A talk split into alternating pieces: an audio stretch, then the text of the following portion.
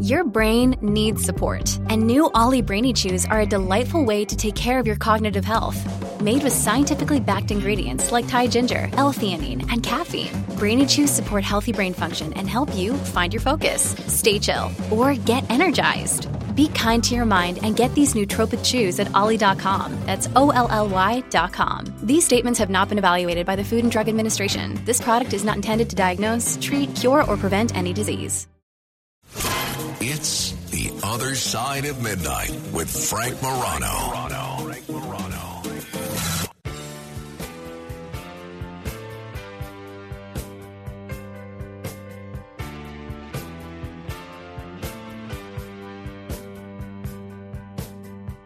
This is The Other Side of Midnight. I'm Frank Morano. There are few people that I enjoy talking to on the radio more than James Rosen. James Rosen, there may be no one that I enjoy talking to on the radio more than James Rosen. In addition to being the chief White House correspondent for Newsmax and a veteran Washington correspondent, a best selling historian, he is someone whose knowledge of the Beatles is able to match and perhaps even exceed his substantial knowledge of the Watergate scandal. He is someone that is quick with a historical fact.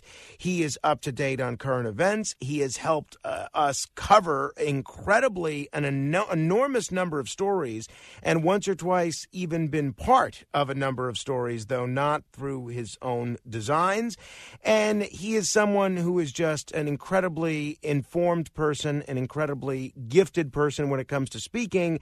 And after reading his most recent book, which I'm about a third of the way through, he is just as gifted when it comes to the written word as well. And it's a real treat to be able to talk with him about his new book, Scalia Rise to Greatness, which is volume one in a multi volume biography of former Supreme Court Justice Antonin Scalia.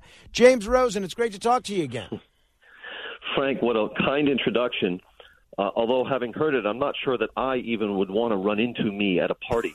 But um, I hope I live up to all of that. Thank you so much. It's good to be back with you. It's great to talk with you again, and uh, I, I've missed talking with you. I want to talk with you primarily about the book, which I've been enjoying very much. I've also been following uh, some of the other radio interviews you've done with people like uh, my friend Joe Piscopo, my very good friend Arthur Aidala, and some others. And you've been so so just uh, right on the money, and you give the kind of interview that I think makes people inspired to learn more about a subject, not just through your book book, but through all the available scholarship on the subject. And I think that's really the mark of uh, not only somebody that uh, knows the material he's writing about well, but somebody that uh, can inspire that that love of, of knowledge and learning in others is really something very rare. So I'm looking forward to talking with you about Scalia Rise to Greatness. However, I do have to take advantage of the fact that you are one of the greatest experts on modern American political history, particularly as it relates to foreign policy that I know personally. And I have to ask you about the news that we learned recently about uh, President Jimmy Carter. It looks like he is entering the twilight of his years. He's chosen to enter hospice and discontinue getting any treatment. I seem to remember a few years ago you mentioning something about how his administration's record on foreign policy has tended to look a, a, little bit better as more time has passed. Am I imagining that, or did you say or something or write something along those lines? I think what you have in mind is a story I did when I was working for the Sinclair Broadcast Group, where I uh, profiled Stuart Eizenstat, who was a former uh, aide to President Carter and who kept voluminous yellow pad notes uh, about his meetings, deep chronicling his meetings with President Carter, almost like the Nixon tapes, uh, and uh, who wrote a, a lengthy, something like 800 page book about the Carter presidency that was a rare kind of product because it was both a memoir but also an archival uh, expedition, if you will, as he went back into those yellow pad notes and printed a lot of them for the first time. And Eizenstat in that book made the case that uh, the Carter presidency had a lot more continuity with the Reagan presidency than is generally understood. And uh, the the the argument that Eizenstat made on behalf of the success of the Carter presidency, I would say, was more focused on domestic policy. Mm. So I certainly would not have been heard saying that Jimmy Carter's foreign policy has stood up better over the test of time because there is the Iran debacle, uh, which, uh, of course, wasn't of his own making in many respects, but nonetheless, which dragged on and, and, and sagged on his presidency. Uh, but in the domestic sphere, uh, Eizenstat pointed out uh, how many different energy bills that uh, President Carter got passed through the Congress, like three of them in his one term, and arms deals with various countries, a defense budgeting process that looked a lot like what Reagan would later embrace. That was the argument of the Eizenstat book. Uh, but it's not necessarily a view that you share. Uh, well, the other point point I'd make to you, Frank, is that uh, uh, the Eizenstat book received a warm welcome in various precincts of conservative media. National Review uh, gave it a, a credit-worthy review, uh, for example. So um, Eizenstat's book is a serious one, and um, and to the he he certainly has the archival wherewithal to launch a reconsideration of Jimmy Carter. It's an extraordinary book in many ways. I know that you got to know Justice Scalia personally, and I know from my conversations with Arthur Aidala, who was very much a protege of his and sp- still speaks almost daily, glowingly about him as a person and a man, what a larger than life personality that he was. Now, there are all sorts of people, I would say it, it borders on tens of millions, maybe more, of people that never met Scalia but fell in love with him or got to know him through his scholarship, through his writing, not only on the Supreme Court, but the Court of Appeals and all the other assets of his work, some of which you chronicle in Scalia Rise to Greatness. Did you get to, were you first fascinated with Scalia as a personality? Or a legal and judicial figure? What prompted your initial fascination with Scalia? Uh, Frank, I first became aware of Justice Scalia when I was in my high school years in the 1980s. Uh, shortly after I would have interacted with the, the other Frank Morano. That's right. Still, I'm not sure st- which of you is Frank Morano one and who is Frank Morano two. I will defer like to him. He, one he, and Thing two from Dr. Seuss. But, um, he is still the chairman of uh, Community Board three on Staten Island. I will happily defer to him. to my former algebra teacher. Uh, in any case, um, what was your question again? Uh, is what in, what sparked your initial fascination? Yes, my high school years.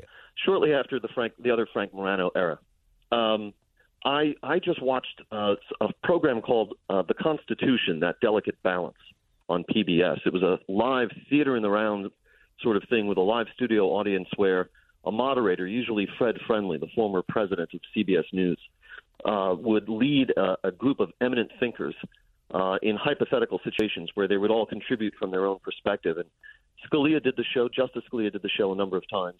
Uh, Justice Sandra Day O'Connor did the show. Gerald Ford, Dan Rather. It was a really a uh, great group of people. And Scalia just immediately stuck out to me uh, as different fundamentally from everyone else because he was so funny and he was mm. so plain speaking and he was so sarcastic at times and brilliant. And um, I that was in high school in the 80s. One of the first things I did when I got to Washington to become a Washington correspondent at the time for Fox News in 1999 was to write to Justice Scalia to ask for an interview. And this commenced between us a kind of unusual and often amusing correspondence that spanned about two years, excerpts from which will appear in volume two of this biography. And we also had a pair of one on one lunches, just Justice Scalia and me uh, at his favorite place both times, the AV Ristorante Italiano, a modest Italian restaurant that is now long gone, where he had been going since the 1950s. And, um, you know, we, we drank wine at those lunches. He made me eat vegetables off of his plate. I said, Mr. Justice, I can't. I, he said, come on, come on. Come on, come on, come on. So I just, there I am shoveling Justice Scalia's vegetables into my mouth. This is 1999 at the AV Ristorante. And uh, he drove me back to my office both times in his car. And uh, Frank, I was able to confirm with uh, classmates of his from the 1950s who'd driven with him to debate tournaments all the way through Supreme Court clerks in the 21st century. And all of them confirmed that being a passenger in Justice Scalia's car was as nervous an experience for them as it had been for me. Uh, I told one clerk that I'd been his passenger, and the response I got was, God help you. Uh, but um, so, you know, from the, that early interaction with him, he was very generous to a young reporter a quarter century ago. Our off the record discussions at the restaurant will remain off the record. Portions of the correspondence will, will be excerpted. Uh, but he was very generous to a young reporter all that distance ago, and, and it just dawned on me at that time that someday I will write about this man. And you write about him, you did, and I know you're working on uh, subsequent volumes of the Scalia biography, but this book was so interesting and incredibly unique because rather than everything else that's been written about Scalia, you don't focus much on his time on the Supreme Court. It, it, the book actually ends when he gets to the Supreme Court, more or less. Uh, you focus on his upbringing, his early professional life, his early academic life why write this book and have the focus on the area of Scalia's life that has been the least talked about, the least written about? Why focus on the early years here? Well, uh, originally, um, this was going to be a concise biography of Antonin Scalia. And the first thing I did was read the existing biographies of Antonin Scalia, and there were two of them. And uh, both were published when he was alive. One he cooperated with extensively, the other not at all. And both turned out pretty much in the same place, which was fairly open hostility to Justice Scalia and his legacy and his jurisprudence and his conduct. Uh, and as I continued my research, and I got a hold of more and more documents, whole sets of different kinds of documents um, that were either overlooked by or unavailable to the previous biographers, I realized there was so much more to his mm. story to be told uh, on every aspect of it. And so this biography, uh, Scalia Rise to Greatness, which just came out, is, I say, the first accurate biography of Antonin Scalia because it's the first admiring one. And uh, every phase of his life in the previous biographies was subjected to the most tendentious cast and construction. Uh, and here, what we actually see is the making of an American hero and a devout Catholic raised by an Italian immigrant and the daughter of two Italian immigrants, and who uh, made themselves into professors and school teachers and a Supreme Court justice. And so Antonin Scalia's story really is a testimony to the power of the American dream. Uh, the previous biographers had a completely different cast and construction on his entire career. Uh, but the the legacy for which Scalia is best known, of course, which is his Supreme Court tenure, will be fully addressed in, in volume two, the final volume. By the way, you keep saying multi volumes. Uh, Mrs. Rosen was less than pleased with the two-year extension on our lives that Justice Scalia just received with a second volume. There well, won't be a third. I, I, I think Robert Caro initially started only with a three-volume biography of Lyndon Johnson, and he's still going. So you may find there's a lot more to add after uh, after volume two. Uh, but let's talk. Uh, let's talk a little bit about the uh, the time uh, that uh, Antonin Scalia's early interactions with the Supreme Court be- before he joined it. You chronicle one incident in 1976 in which he was an assistant attorney general and he found himself arguing before the Supreme Court. And a lot of people who either really admire Scalia or at least if they even if they don't admire him, really respect his legal acumen, may be surprised to learn that it didn't exactly go well. What happened? So uh, in January 1976, Antonin Scalia, shortly shortly before his 40th birthday, um, appeared before the Supreme Court for the only time in his career as an advocate before the Supreme Court. Uh, we're talking 1976. The Chief Justice was Warren Burger, but also on the court was William Rehnquist, with whom, of course, Scalia would later go on to serve. Uh, and the case was one in which the U.S. federal government was not a party to the case. So Scalia was there to argue uh, what they call an amicus brief or a friend of the court brief, just to advise the justices on the U.S. position on the law, legal issues at stake. And um, Scalia's oral argument before the Supreme Court, the only time, um, was fascinating because uh, he wasn't interrupted until eight minutes into his presentation. Now, Scalia didn't like waiting that long to mix it up. Uh, he didn't want to sit there and read the brief he had already submitted to the Supreme Court. And it was the same way when he was a justice. He, when he, oral arguments were made before Justice Scalia, he didn't want the lawyer to stand there and read his brief. He wanted to mix it up. Uh, and he, he went eight long minutes without anyone saying anything. And then who was the first Supreme Court justice to address Antonin Scalia inside that ornate chamber, the courtroom? It was Justice Thurgood Marshall, the first African American justice on the Supreme Court, in effect welcoming the man who 10 years later would become the first Italian American uh, on the Supreme Court. Uh, unfortunately, uh, Justice Marshall's question was kind of convoluted, and it threw Scalia and you can actually hear him on the oral, the uh, recording of this that was made by the Supreme Court itself. uh, where Scalia is stammering almost like Ralph Kramden in The Honeymooners. He's so thrown by the imprecision that was uh, hurled at him by Justice Marshall. He struggles for a, about a minute or so to try and uh, redirect the conversation in a way that would advance his arguments again.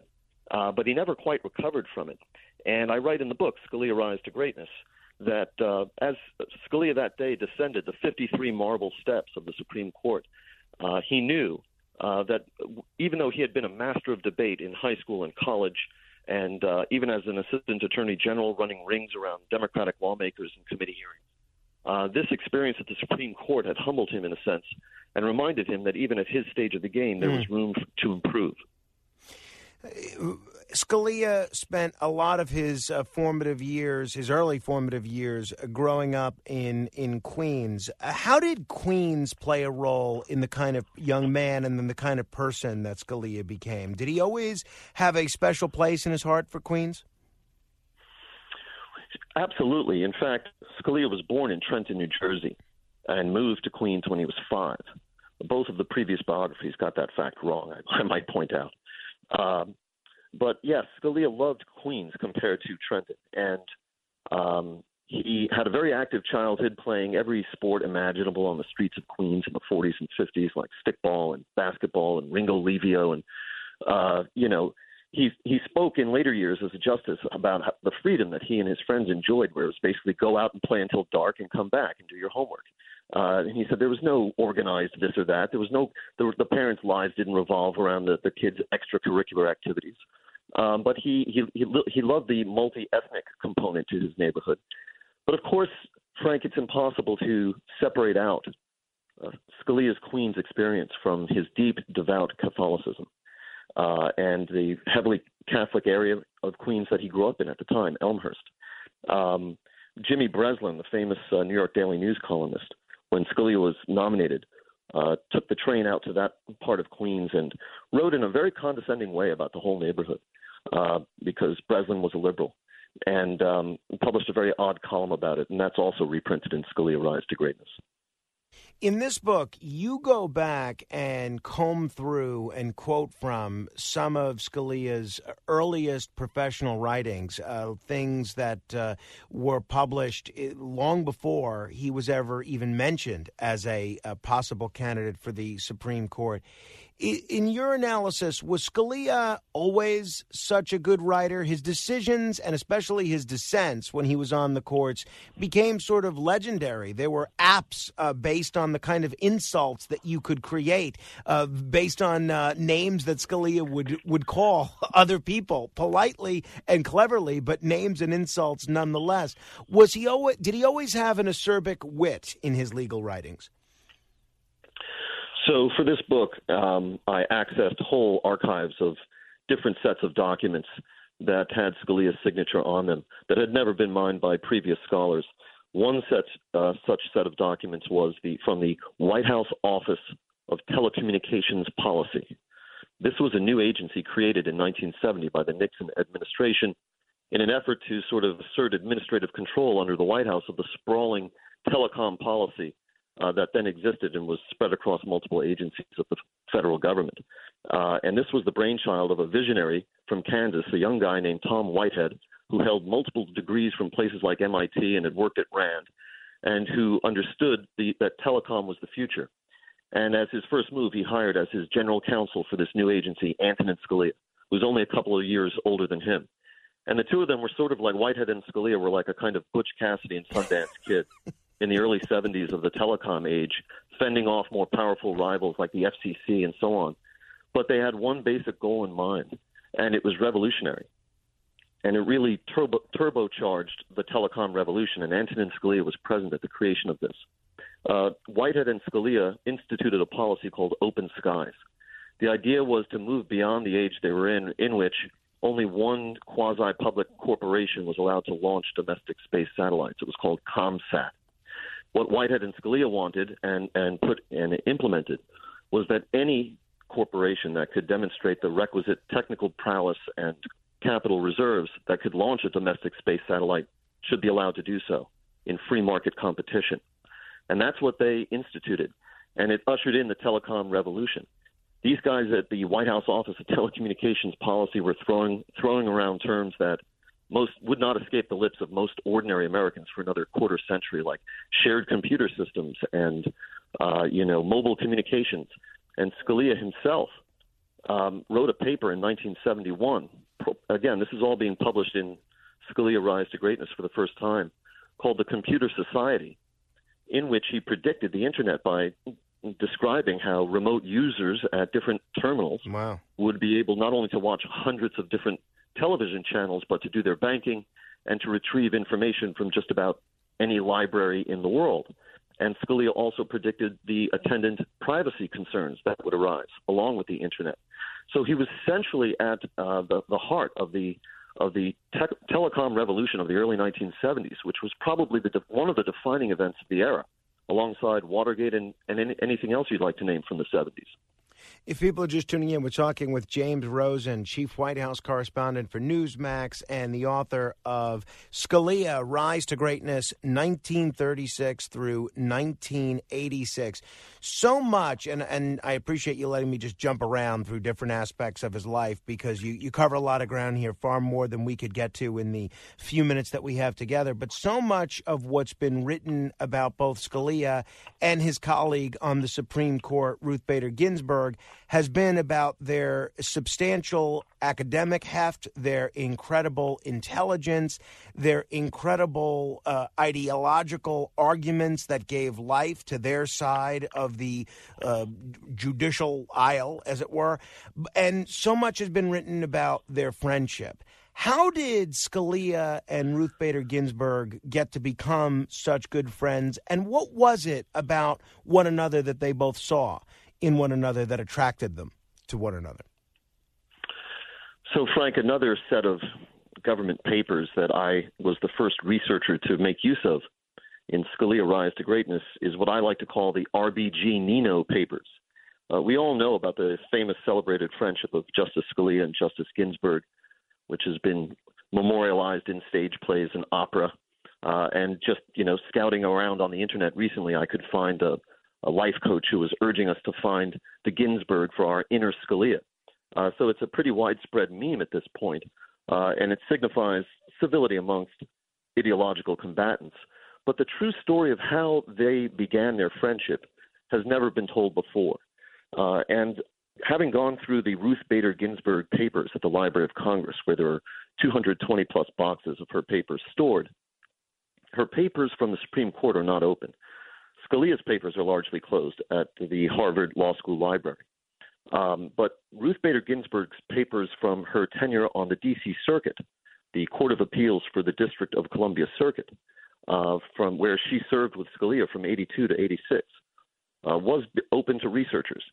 And the Frank, the letters, the memos, the correspondence, the draft opinions, the handwritten notes that flew back and forth uh, from the chambers of Ruth Bader Ginsburg to Antonin Scalia in that first period where they got to know each other, 1982 to 1986, on the Court of Appeals, not only capture these two legal geniuses going at it over the First Amendment and other issues before the court, uh, but also their sparkling wit, their affection for each other. And it really does the what I call the the RBG Nino papers chronicles the birth and the blossoming of this famous friendship as no other account has ever managed to do. And, and so, what was it about one another that caused them to hit it off so well? Was it their intelligence? Was it their sense of humor? Uh, was it their shared interests outside of the law? W- why did they care for one another so much? Well, again, from the papers, the Ginsburg papers at the Library of Congress make very clear from from the outset that uh, Ruth Bader Ginsburg started out with almost a maternalistic attitude towards Antonin Scalia, where she was, or Judge Scalia, where she was uh, repeatedly and needlessly expressing concern about the weight of his workload in the various memos that flew back, back and forth, and offering to relieve his burden at times with by taking this or that case, or expressing sorrow that he had such a thorny problem on his hands in another case. Um, and Scalia, for for his part, you can see him let his hair down in a sense with uh, Judge Ginsburg uh, he's able to admit error to her in writing. He's uh, at one point apologizes for uh, delivering a, an opinion late, quote, sloth that I am, uh, where she had pleaded with him on one point to just change, uh, modify a little bit so that the judges could be unanimous. Uh, he scribbled on her memo and sent it back to her chambers. Let's be unanimous. AS.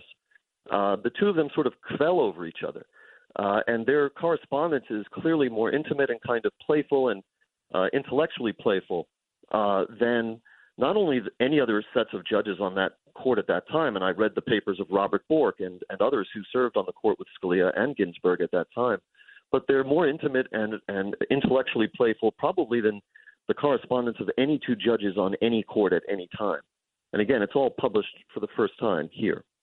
In, incredible. I, I, can't imagine the amount of time and effort that went into uh, putting this book together. How long have you been working on this book, by the way? all right, so we're not going to trace it all the way back to the 1980s and the Constitution, that delicate balance on PBS with Fred Friendly, right? We're not going that far back. Uh, I would say probably around 2017.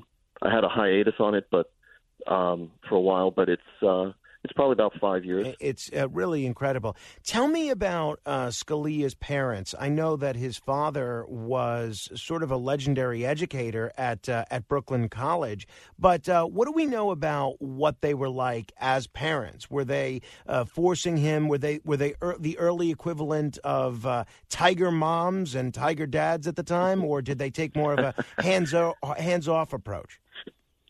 I think uh, any principled originalist, Frank, would reject the attempt to uh, graft onto the situation modern day terms like. But um, uh, Antonin Scalia's father, as we mentioned, I think, uh, came to the United States in 1920 uh, with $400 in his pocket and not knowing English, and made of himself a renowned professor in Romance languages at Brooklyn College. Um, and Scalia's mother was herself the daughter of Italian immigrants, and she made herself into a school teacher.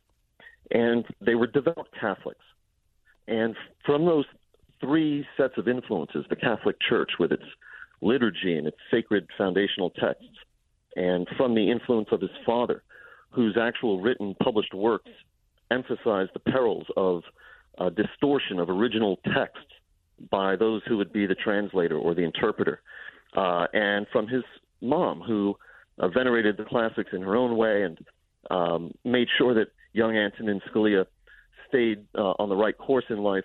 Uh, Scalia emerged with a profound reverence for the original meaning of sacred texts, and he carried this forward with him uh, into his work as a judge and a justice.